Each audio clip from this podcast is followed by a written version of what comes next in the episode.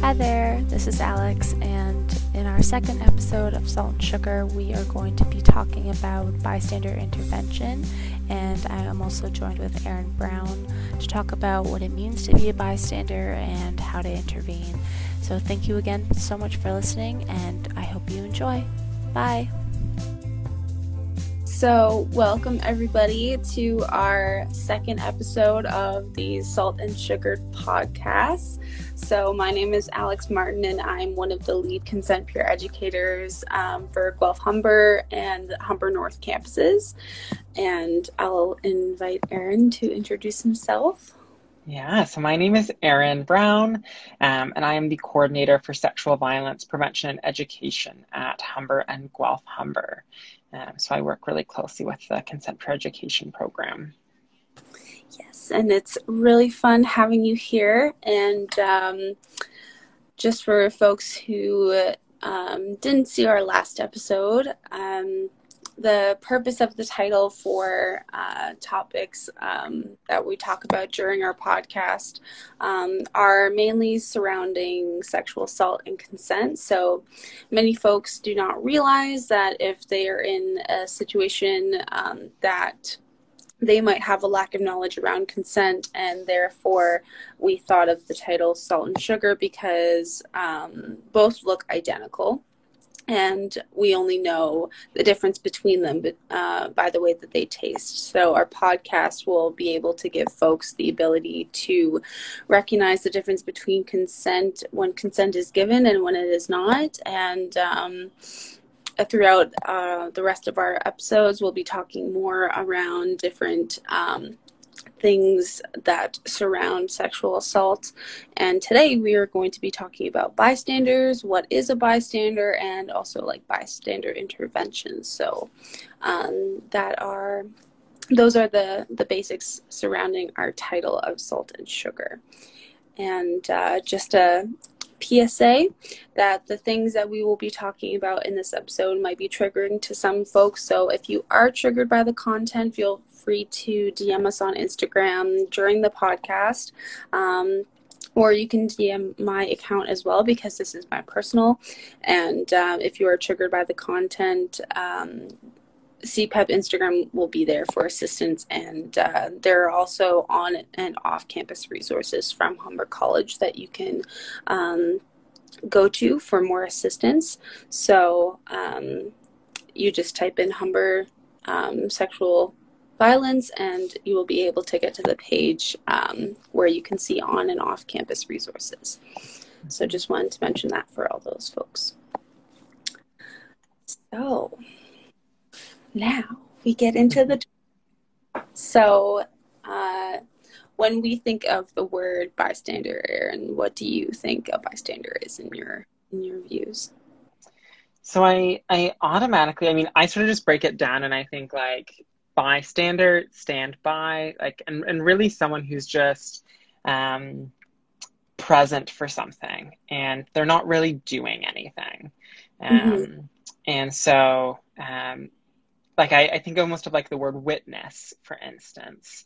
Mm-hmm. Um, and I, I'm sort of thinking about um, like the connotations that we have with the idea of bystanders and like you know do we think a bystander is a good thing a bad thing somewhere in the middle um, like what are your thoughts on that yeah i definitely agree with the definition of a bystander is um, someone who's there in the place of what might be happening, but not uh, directly being involved with the situation that might be occurring.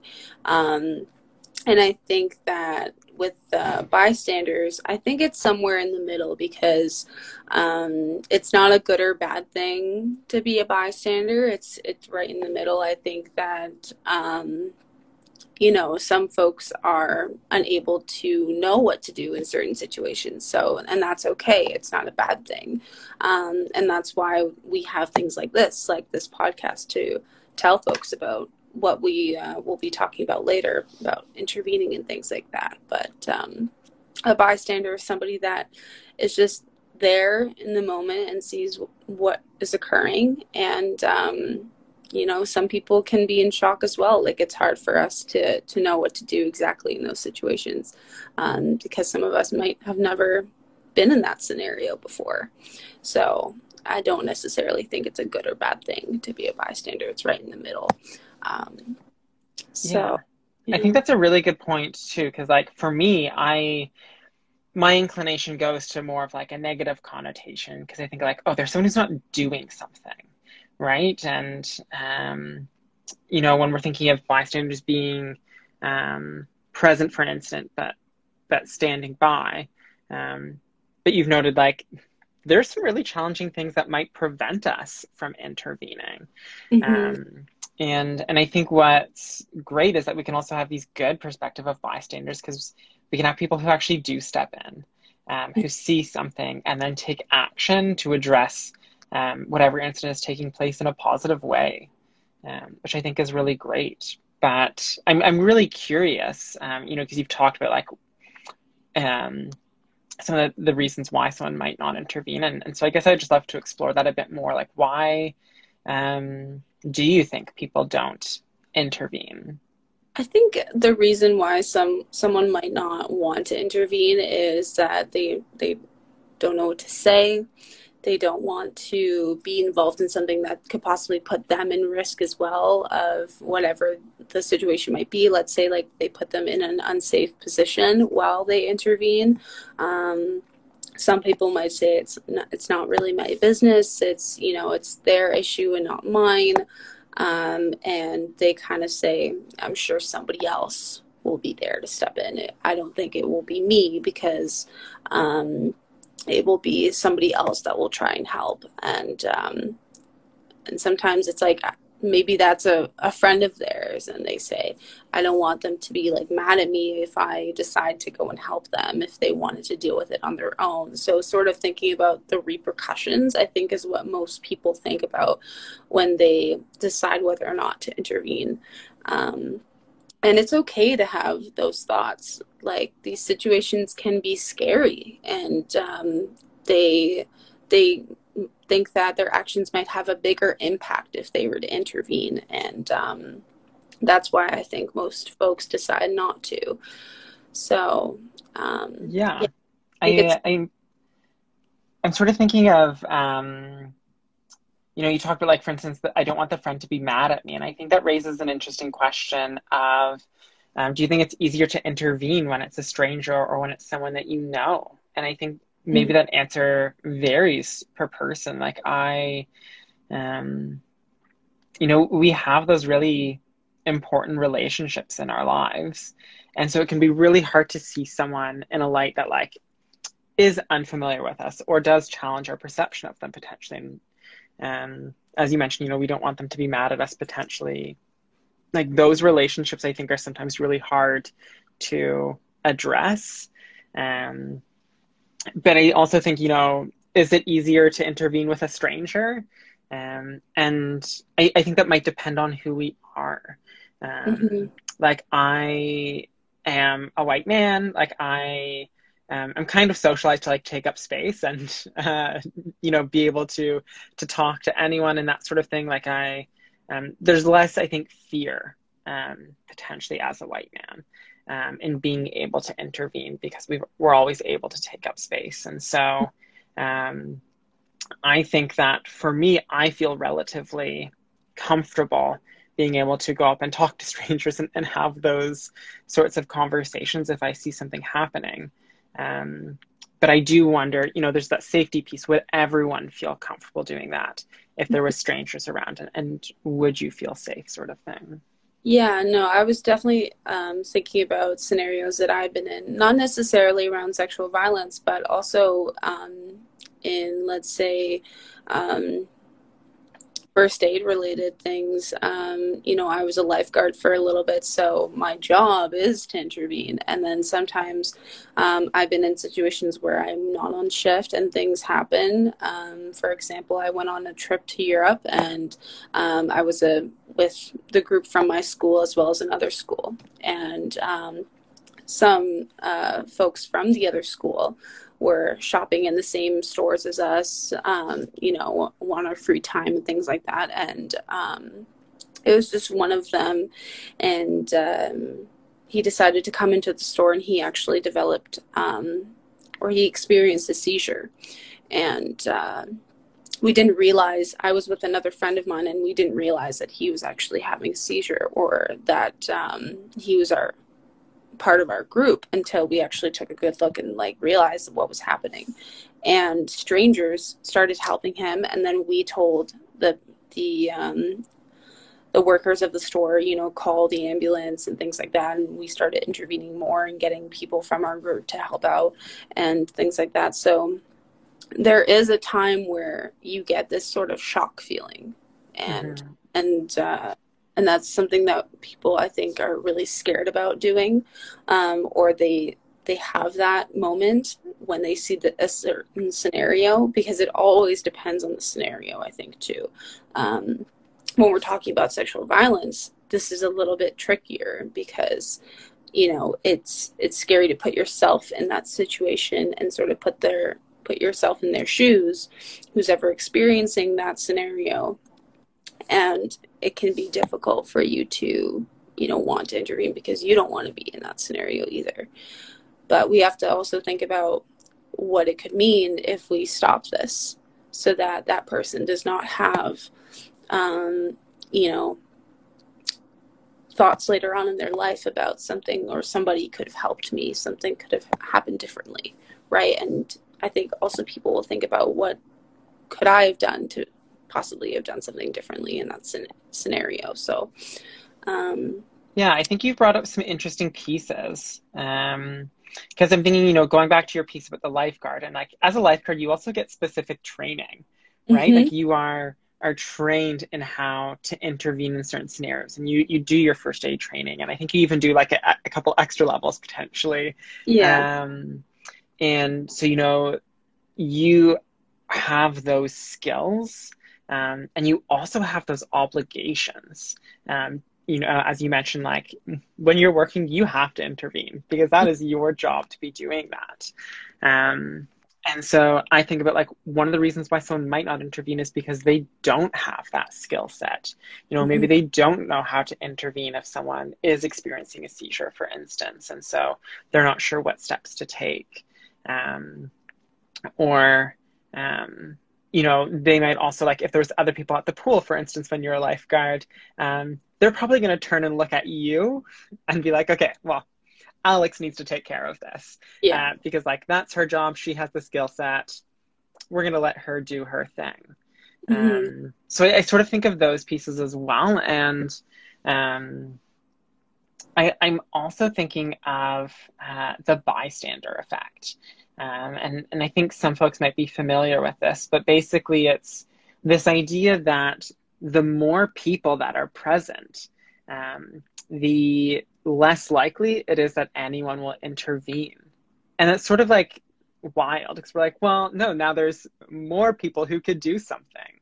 Mm-hmm. Um, but because of that, everyone's like, okay, well, you know, someone else will will address this. Like someone else will take care of it. I don't need to.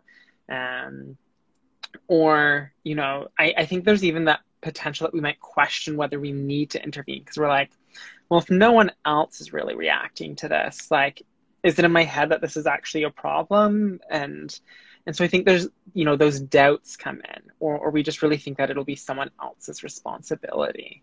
Yeah. Um, there's definitely those psychological factors i think. Um, when people are in a scenario a lot of things come into their mind about um, you know what might be involved afterwards.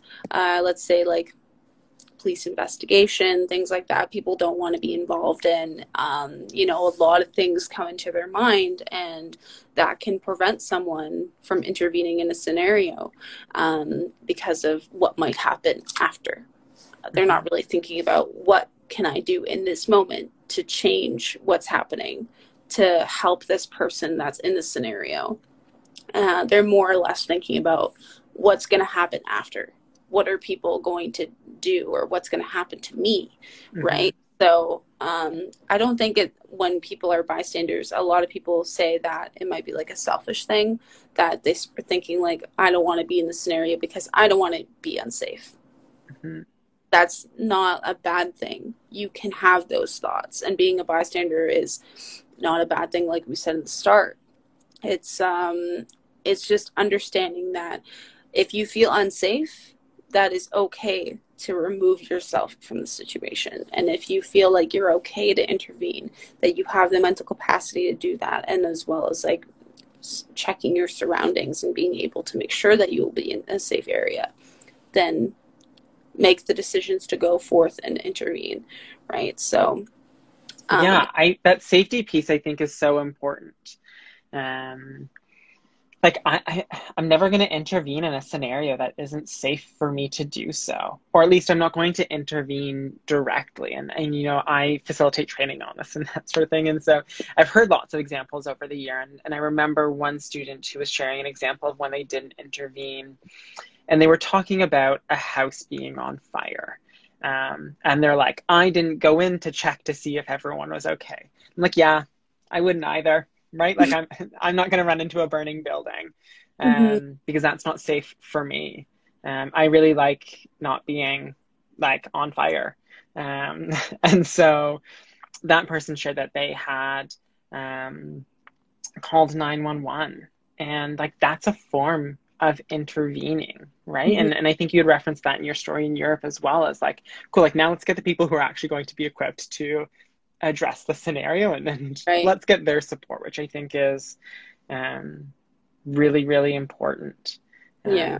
And I also actually want to jump back to um, after your your lifeguarding story, and you, you talked about um, in instances of of sexual violence and how that can be um, you know a bit scary to try and intervene and and so that also makes me think of like what are some of the supports that we have available to us to intervene? Um, but I also think it's important to acknowledge that like sexual violence is, is really broad.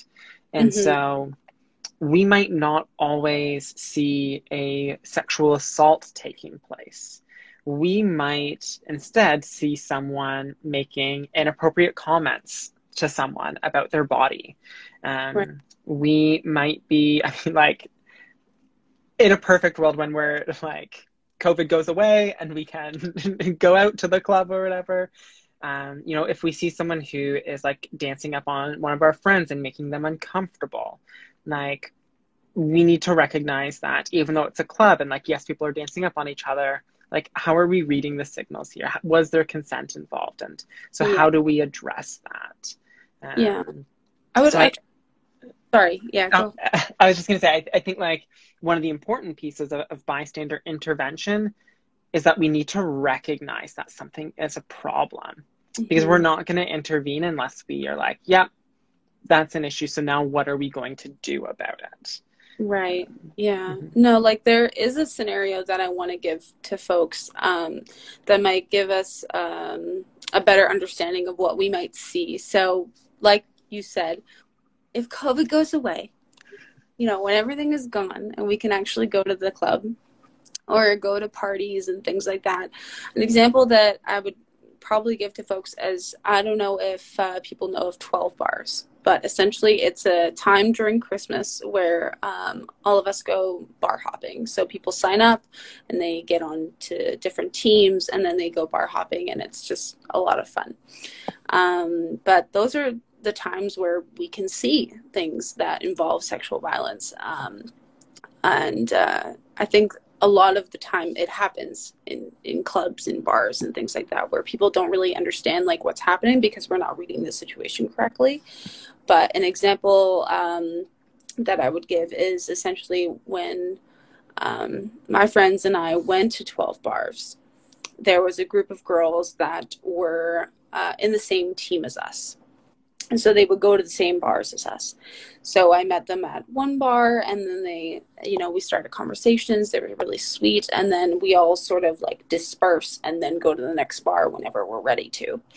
We go to the next bar. I see them there. And then they come to me and say this man is following us and trying to you know um you know do something. They were trying to either dance with them or get their number or things like that. Being really repetitive with their um, actions and trying to talk to them and that made them uncomfortable so from my perspective i said uh, sort of creating a distraction or making it different and uh, this sort of helped the situation but um, and they thanked me for it but they were like they're gay they're lesbian they they're not interested. So let's move this way. And then we sort of moved away from the uh, scenario and then they stopped talking to them. I know that's not like the best way to to handle it but um they were like yeah this is actually my girlfriend. And they sort of played along with the what i said and they're like yeah this is actually my girlfriend. We're gonna go over here now. So we walked away from the scenario and then the men stopped bothering them um, and then, you know, we would also see some other folks um, have the same sort of scenario, and we would say, you know what, like they're not interested. We're gonna go over here now, and saying things like that just to get away from from what's happening. Um, and then eventually, like leaving them and making sure that they're okay, asking if they're fine. Um, and I feel like I've been in a lot of scenarios where that has happened to other people that I've seen, and it's also happened to me. But the kind of person that I am with training and things like that, I know what to say. But also um, seeing it with other people, it's it. I would say with strangers, it was a lot easier. I just met these people, and I was trying to help them out, and you know, trying to have like everybody to have a good time, right? So. Um, mm-hmm when we talk about how to intervene, there's a lot of different ways to go about doing that. So, like I said, creating a distraction or something else to guide people away from what's happening. Um, you want to make sure that even though they might not be your friends, just say, like, hey, do you want to go get a drink over here? Try and like move them away from the scenario, right? Mm-hmm. So that they're not staying in the same place. Um, that was a little tangent I went on, but you know but I, I think that's a great example. And you know i i love the distraction method um, because it's something that feels safe to me. Like we're not necessarily addressing um, the specific harmful behavior that's taking place because maybe we are worried about what might happen if we do that. Mm-hmm. um, but i think about like i've spilled my drink on someone before um, and like that's been a way to just like interrupt what's taking place um, and then I can like go and chat with that person, like, hey, how are you doing? This is mm-hmm. something that I noticed. Um, you know, I think about um, like we can ask someone what the time is. Like there, there's so many ways that we can sort of just like pop in and and pull the attention away. Um, that I, I think is really valuable. And what I like about that is like then you're able to check in with the person who is experiencing that harmful behavior um, and you're able to see like how are they feeling? What do they want done about it? Mm-hmm. um, and and maybe they're like you know what? I can handle it. It's good. And it's like cool. Great. I'm glad to hear that. Um, but you're you're really able to kind of like get their perspective and even their consent around what they might want done. Mm-hmm. exactly. So yeah it's just creating that distraction for the person to get away from that um, unsafe space. Um, you know, getting them away from what's actually happening, and you, it's okay to not address it in the moment because of what you said before. That that can lead to something that can, you know, progress into something more unsafe. Mm-hmm. So, um, you know, trying to cut off the conversation and um, make a diversion to something else. So, saying, um, like I said, do you want to hey like oh my gosh i haven't seen you in so long like let's go over mm-hmm. here you know let's let's dance over dance over here you know try and talk them out of being in this specific scenario. And then later on once you it's, it's just you and that other person make sh- making sure that they're okay you know how are you doing? Do you want me to stay with you? Is there anything else that i can do for you?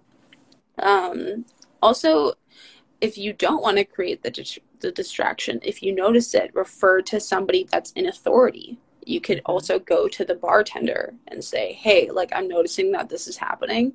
Um, the security guard, even, you could say, like, I'm noticing that this is happening.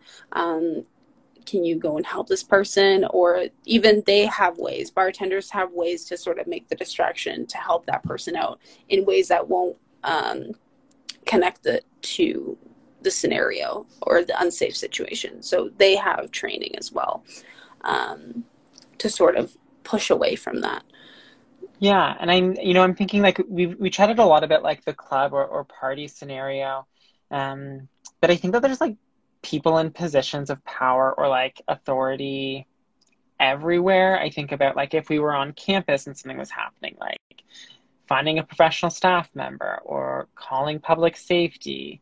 Um, if we are at the grocery store, like talking to someone who works at the store, uh, who just maybe has like a bit more authority than than we can to address something. Um, and I think we can also use like the distraction method in those scenarios too, right? Like if you see something happening, can you like, you know, squeeze between them while they're like having an argument and be like, oh, like, sorry, I really want this specific jar of Alphaghetti or something, right? That you're like, you're just able to interrupt that in that moment mm-hmm. um, and, and give those folks like just a moment of space. Um, and, and hopefully that um, allows you to then explore that scenario a bit. Yeah, for sure. And um, with everything that's going on right now in the world with COVID 19, it's, um, it can still happen. It's not like um, things like this can't happen. Like we mentioned, it, you can see it in a grocery store. You can see it in the mall when things open. You know, you can see it in different places. It's not only um, in places of like party vibes.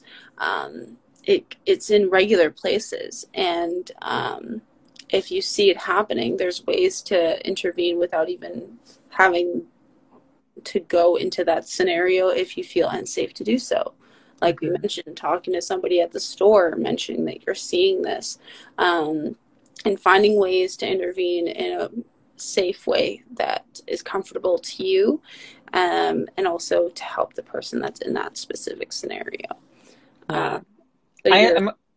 I'll go for it. Oh, sorry, I was going to say I'm. I'm also thinking about. Um, you know, we've talked about people in positions of of power or authority, um, but sometimes, like even if they, it's not another person who has like that sort of power, but um, if you're with a friend, being able to turn to them and say like, "Hey, are you seeing that too? Like, I I think we should do something, right? And just like having another person with you, I think will help you feel safe. And it like it it theoretically will make you safer um, and, and, might make you feel more comfortable in addressing something that's taking place, which I think is um, really important. Like, what are what are the resources available to us? I mm-hmm. think is, is a great question, and a lot of times that's people resources. Yeah, and I want to touch on something that is more virtual, um, just because of COVID nineteen and everything that's happening now. Um, I know it sounds weird, but even TikTok has made things where it can sound like you're on the phone with someone to sort of get yourself out of a scenario. If it's you that's in this unsafe place, um, they have people on TikTok have made videos where it sounds like you're on the phone with a friend and you're able to talk to them you know, and making a distraction for yourself, trying to get out of that scenario. So, an example would be let's say you're in an Uber and, you know, you feel unsafe in the scenario. You pull up one of these videos and it can sound like you're talking to a friend or even talking to an actual friend too. But, um, you know, there's other resources as well that can help with this um, situation because it has happened to people and they decided to make it easier and accessible for people to to use it. And TikTok, it's something that um, I'm happy to see because people are actually teaching on uh, ways to intervene, and also videos have come out for sexual um, violence and um, also the sign of if it was interpersonal violence so in a relationship um, there's a sign where you put your hand with your thumb in and you close it. If you're on the phone with someone, they know that that is a time time to intervene if they're in an uncomfortable scenario.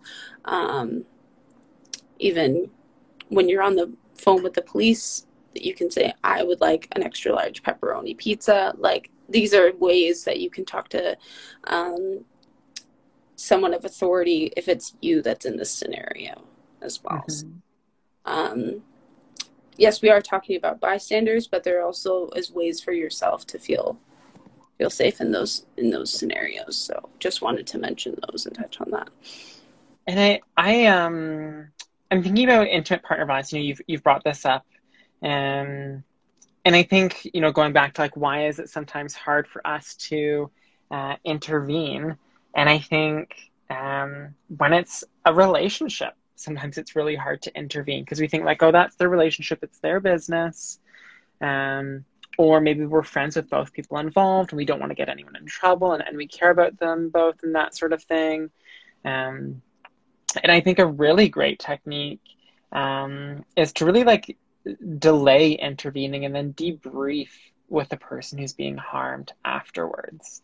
Mm-hmm. Um, I think that, you know, in, in intimate partner violence, I'm really mindful that safety can be challenging, particularly um, if uh, the person is living with the person perpetrating violence or is financially dependent on them and those sorts of things. And so to sort of address it in that moment, sometimes there's a concern around like, will this escalate violence or, or cause further harm?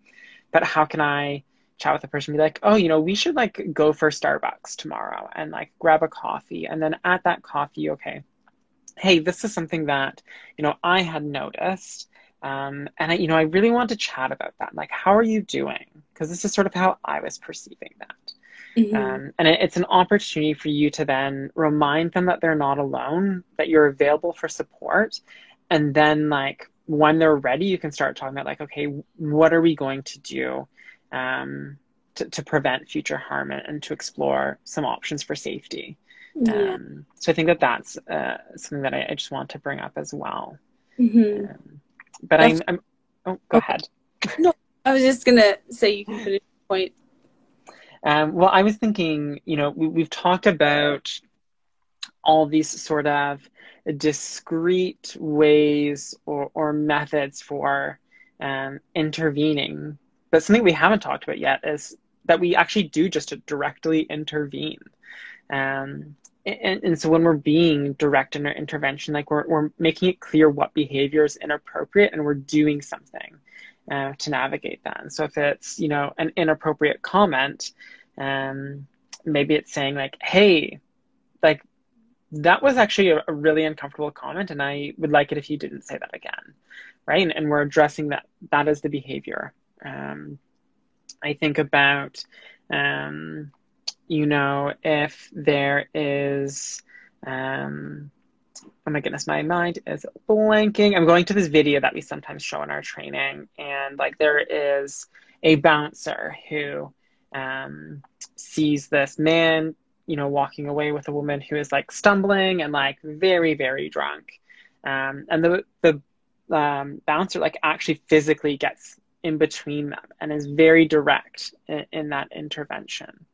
Um, I think that like the bouncer is someone who's trained to do that. I'm very scrawny. I will probably not be doing that. Um, but like that is an example of a direct intervention or um, even just being able to say like, hey, can you stop doing that? Um, you know, you're addressing the behavior and calling attention to it um, and why it's problematic. And so um, you know, sometimes that is something that we're going to do, and, and it's going to be the best fit in that scenario. And um, so that's just something that I also kind of wanted to bring into this space. Yeah, a hundred percent. Um, you know, there is that direct way to get involved, and um, there are ways where you can, like how you said with the bouncer, that they actually get involved, and yes, they're trained to do that. Um, and sometimes if you see this happening, it's okay. And if you feel safe to do so, sort of say, you know what, this is inappropriate and this is not something that, um, you know, that should be happening. You need to step away and I am here with this person.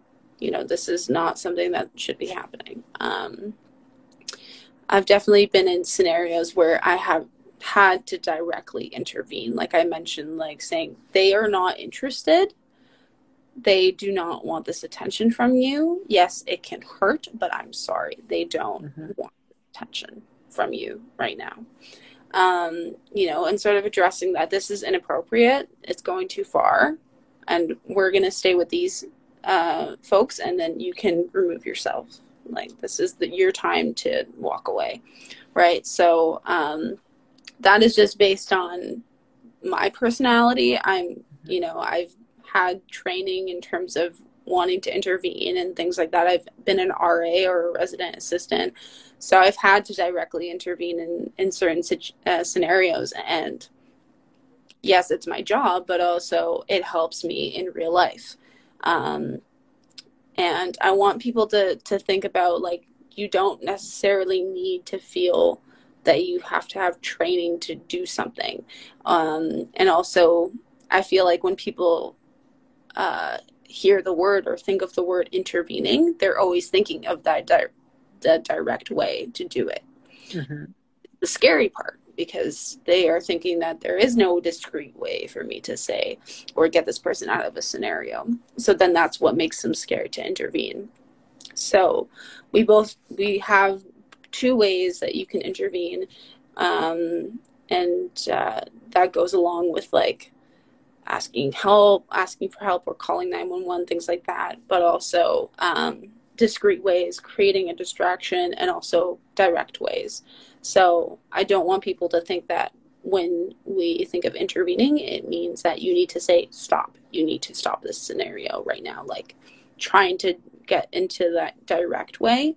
Um, I want people to also think that intervening is calling for help asking um, or going up to the person saying, hey, let's go get some pizza, you know, creating the distraction like how we mentioned. So, um, and I just want to touch on what we were talking about before for intimate partner violence. Um, you know, I've experienced uh, a relationship that was abusive as well. And going through that, a lot of my friends noticed that I wasn't with them a lot, right? Because I was always with this other person. So I kind of wish that was more noticed. And then that could have helped me get out of the scenario sooner. I'm not like blaming it on my friends, right? But I'm saying that there are things that you can notice where your friends are, you know, you're not seeing them as often, or their partner is being constantly rude to them, things like that. Um, that you can sort of chat about, like Erin said, going out for coffee and talking about what you've noticed so that you can sort of help that person with the scenario that they're currently in. So um, just wanted to as well. Yeah, I think that that ties back to like, you know, you know, as we said earlier, you need to recognize that something is wrong to be able to intervene. And I think um, you know, part of the reason we're talking about bystanders at all is recognizing that, like, we need as a community to take responsibility for preventing and intervening in violence. Um, and so we can't always expect the person who's experiencing harm to manage it on their own. And we are able to step in and do something to help remedy the situation or uh, enact some sort of positive change, mm-hmm. which I mm-hmm. think is really important. Um, one of the things that I'm also thinking about um, when you're talking about like you know the ways that you've intervened directly, um, and like we can be direct and be respectful, right? Mm-hmm. Like I, I, think that um, it's actually really important most often that we do because we might also then prevent you know further violence and that sort of thing. Like i think that we can be scared um, that if we inter- intervene directly that someone is going to respond in a really negative way. Um, but if we're being you know respectful with them hopefully they will return that respect. Um, and, and so i think that that's an important uh, point that i wanted to note there as well. Mm-hmm. um, but one of the things that I, I am also thinking about is just that you know as you noted there's there's a ton of different ways that we can intervene. Um, it can be direct it can be indirect through like distracting or or delegating or doing that delay and debrief at a, at a different point in time. Um, but there's always options available. Um, you know we we always have the opportunity to do something. Um, and that I think is a really important thing for us to be able to reflect on is to think about, you know, what stops me from taking action? Um, and is it that I'm sort of not thinking of all the potential actions that I could take? Um, and, and, how do I start building some habits and changing those thought patterns so that um, I am being that that supportive bystander? Mm-hmm. Yeah, exactly.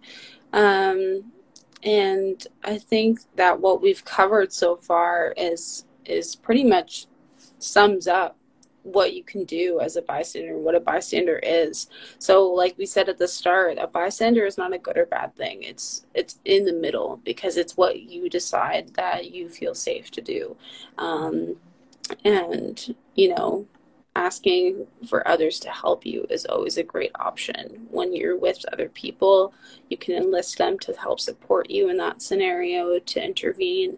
Um, you know, our actions do matter, and we're able to change what happens. We're able to change the outcome by stepping in and helping that person. Um, and, you know, it, it changes or it prevents um, it prevents what happens later on. Like something worse can happen right? It, a, a bad comment can lead to something a lot worse than what we think right? So stepping in as soon as we see it is something that we need to think about. And um, it could really change the scenario and how how it rolls out or plays out uh, in the end. So there are steps that you can take to support that person that's in that scenario and show that you were there and show that you were um, supportive and that you care for their safety as well. Mm-hmm. So, um, you know, touching on that our actions matter when these things are seen, right? So, absolutely. I think, you know, we, we all have the ability to change the traje- that trajectory for someone mm-hmm. um, and, and, improve their experience, which I think is really valuable. Um, one of the things that I want to do a little a little plug for um, is that we do have our bringing in the bystander training program, um, and, and, so it's a two hour training. Um, it is um, co-curricular record approved, um, so students can get co-curricular record recognition unless you're doing it for class um, in which case you'll receive a certificate, uh, certificate instead. Um, but um, I just want to note that if folks are interested in that, you can visit humber.ca slash sexual assault or email bystander program at humber.ca um, to learn more or request a session. Uh, I think it's a really great development opportunity for folks. And um, I, I, think, you know, going back to this piece that it really is our responsibility as a community um, to be able to to address these behaviors and learn to know um, ways that we can do that. Mm-hmm. Exactly. And um, if any folks have any questions about what we've covered so far, feel free to comment um, uh, in our podcast live right now and uh, we can answer them for you. Um, we just want to bring it all in. This episode might be a little bit shorter than our last, but um, we just want to mention that, you know, it's okay to have thoughts of being scared to intervene. It's okay that if you feel unsafe. Um, we don't want to disregard those feelings, right? So, whenever you do have those feelings, don't think of it as a bad thing, and that it's okay if you have those um, those thoughts when something happens, because you know we do get into shock. You know, I've experienced it tons of times of being a lifeguard. There's a lot of things that I was scared to intervene in, right? Because um, it is a very scary scenario, right? So don't ever think that uh, what you're feeling is wrong or um, that you shouldn't be feeling those things. So, yeah, wanted to touch on that too. Mm-hmm. But, and I think um, one thing I would just add to that is like it, it takes practice, right? Mm-hmm. Um, I, I, think that the more that we do it, the less scarier uh, or the less scary it gets. Mm-hmm. Um, because you know we see that the world does not end when we intervene and that um, you know we're, we're continually practicing those skills and it really is a skill set mm-hmm. 100% mm-hmm. and i forgot to mention at the beginning of this uh, podcast that it's actually Pink Shirt Day as well. Uh, so that is against anti-bullying, and I'm wearing my pink shirt from uh, Ignite. And I encourage everyone else to wear pink uh, their pink shirts on February 24th. Um, so if you're hearing this as a recording, then you know you'll know for the future. But uh, it is Pink Shirt Day, and we wear pink shirts to um, support those um, who have been bullied, and you know, uh, make sure that we are t- doing our part to help stop that as well. So just wanted to mention that. Um, but yeah, um, if uh, I can't, I don't know if any comments have come up, but uh, I can't see anything that's happening. But any comments? No that... comments that have come through in the chat. Um, but I think, you know, we're always open to questions in our DMs. Um, you can also email uh, cpep at humber.ca um, for anything related to the Consent Peer Education Program. Um, we're always happy to be able to, to answer those questions um, mm-hmm. and really learn about what you would like to learn about or, or what some of um, those needs are so that we can do some programming around that. Yeah, exactly. And uh, be sure to follow us at CPEP Team on Instagram, which is where we'll we where we post uh, most of our events that we have throughout the rest of the semester, as well as when we will be um, posting our next podcast or um, doing it on our live. And we also support other um, uh, clubs and, and people from Humber College as well. So you can also find out about those um, those clubs as well. So uh, be sure to follow us at CPEP Team. And um, thank you so much for joining us today, folks. And thank you for listening to our episode two of our Salt and Sugar podcast. Yeah. Take care, folks. Hope everybody has a great day. And uh, thanks again. Bye. Bye bye.